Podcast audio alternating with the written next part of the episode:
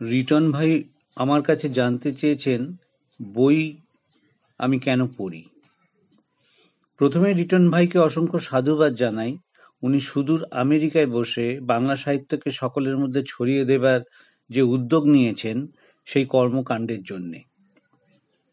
আমি ওনার কাছে ব্যক্তিগতভাবে ঋণী। অনেক অসাধারণ বই আমায় মেল মারফত পাঠিয়ে আমায় সেগুলো পড়বার ও সংগ্রহে রাখবার সুযোগ করে দিয়েছেন। সাধারণভাবে আমাদের বই পড়া শুরু হয় বিদ্যালয় গমন থেকে।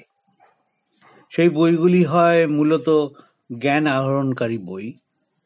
এই জ্ঞান পিপাসা যার যত বাড়তে থাকে, তার আরও আরও বই পড়ার ইচ্ছেও বাড়তে থাকে। পরবর্তীকালে আমরা কেবল জ্ঞানের জন্যই নয়, অন্যরকম মাধুর্যের খোঁজ পাই নানান বইয়ের মাঝে। তার মধ্যে উল্লেখযোগ্য কবিতা, গল্প, উপন্যাসের বইগুলি। আমার মতে বই কেবল আমার মেধা নয়, আমার সত্তা, আমার বোধকে উন্নীত করে। আমার একান্ত নির্জনতায়, নিঃসঙ্গতায় হাতে তুলে নেওয়া একটা বই, পূর্বে পাঠ করেছি এমন বইও হতে পারে, পরম বন্ধু হয়ে ওঠে।